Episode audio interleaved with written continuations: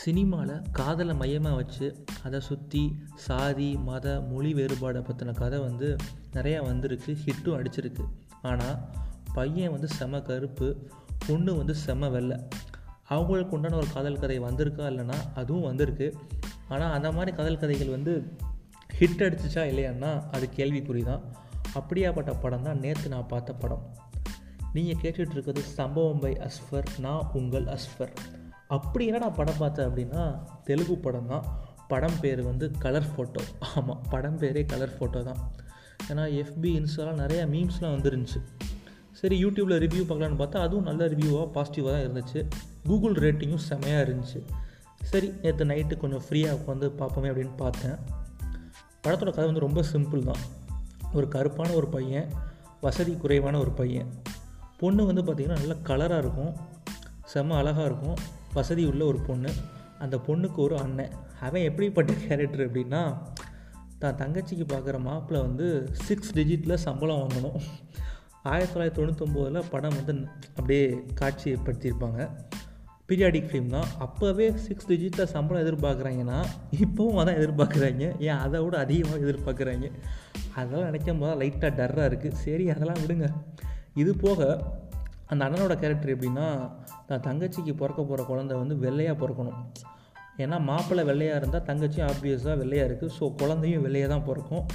இவனுக்கு பிறக்கக்கூடிய குழந்தைக்கூடும் அப்படியே சம்மந்தம் பேசிக்கலாம். அப்போ தான் பிறக்கிற குழந்தை இவன் அம்சாவளியே வெள்ளையாக பிறக்கும் அப்படின்னு அவனுக்குள்ள ஒரு ஐதீகமாக இந்த கேடுகட்ட கேரக்டரை ஊடு கட்டி அடிங்கிறான் அப்படிங்கிற மாதிரி தான் அந்த அண்ணன் கேரக்டரை பார்க்கல அப்படியே எரிச்சல் வரும். சரி அதெல்லாம் விடுங்க. இதுக்கு நடுவில் இந்த காதல் வந்து சேர்ந்துச்சா இல்லையான் தான் படத்தோட மீதி கதையே படத்தோட ப்ளஸ்ஸை பற்றி சொல்லணும்னா சொல்லிகிட்டே போகலாம் எக்ஸ்பெஷலி படத்தோட மியூசிக் ஒரு சாங் வரும். அந்த மியூசிக் வந்து அப்படியே உண்மையில ரொம்ப சோல்ஃபுல்லாக இருந்துச்சு. லைட்டு அந்த புன்னகை மணலில் ஒரு டோன் வரும்ல. அதே லைட்டாக கட் ஷாட் பண்ணி படம் ஃபுல்லாக தெறிக்க விட்ட மாதிரி இருந்துச்சு. ஆனால் சூப்பராக இருந்துச்சு. எப்படி நம்ம அனிருத் வந்து கத்தியில் டன் டன் டன் டன் டன் டன் டன் அதை அப்படியே டைப்ஸ் ஆஃப் ஒரு தொண்ணூறு விதமான மியூசிக்கை போட்டு தெளிச்சிருப்பார்ல. அது மாதிரி இங்கே நல்லா அதை அப்படியே யூஸ் பண்ணி சூப்பராக போட்டிருந்தாரு தான் சொல்லணும். அது மட்டும் இல்லாமல் இன்னொரு பெரிய ப்ளஸ் வந்து படத்தில் வச்ச கேரக்டர்ஸ் அந்த அண்ணன் கேரக்டர்ஸ் பார்த்தாலே அப்படியே எரிச்ச வரும். அவனை தூக்கி அறா கட்டை எதாவது அடிச்சிடலாமா அப்படின்லாம் தோணுச்சு எனக்கு சமயத்தில். சரி அதெல்லாம் விடுங்க. அது மட்டும் இல்லாமல் யூடியூபர்ஸ் நடிச்சிருந்தாங்க ரெண்டு மூணு பேர். வைவாலெலாம் ஒருத்தி குண்டா இருப்பார் ஒருத்தர்.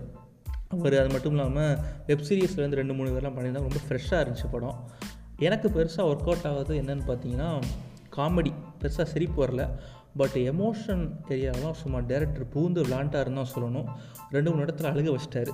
அது என்னமோ உண்மை தான் படம் வந்து எவ்ரி திங் இஸ் கனெக்டட்லே அப்படிங்கிற மாதிரி தான் கடைசி கிளைமேக்ஸை நோக்கி போய்கிட்டு இருக்கும்.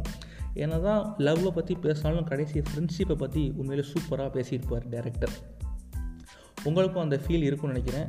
ஏன்னா படம் வந்து எல்லா விதத்துலேயும் எல்லாத்தையும் கனெக்ட் பண்ணுற மாதிரி இருந்துச்சு. ஒரு கருப்பான ஒரு பையன் வெள்ளையான ஒரு பொண்ணு அந்த பொண்ணுக்கு ஒரு அண்ணன் அப்படிங்கிற மாதிரி எவ்ரி திங் இஸ் கனெக்டட்லே அப்படின்னு பாருல வடிவேலு. அது மாதிரி தான் இருந்துச்சு.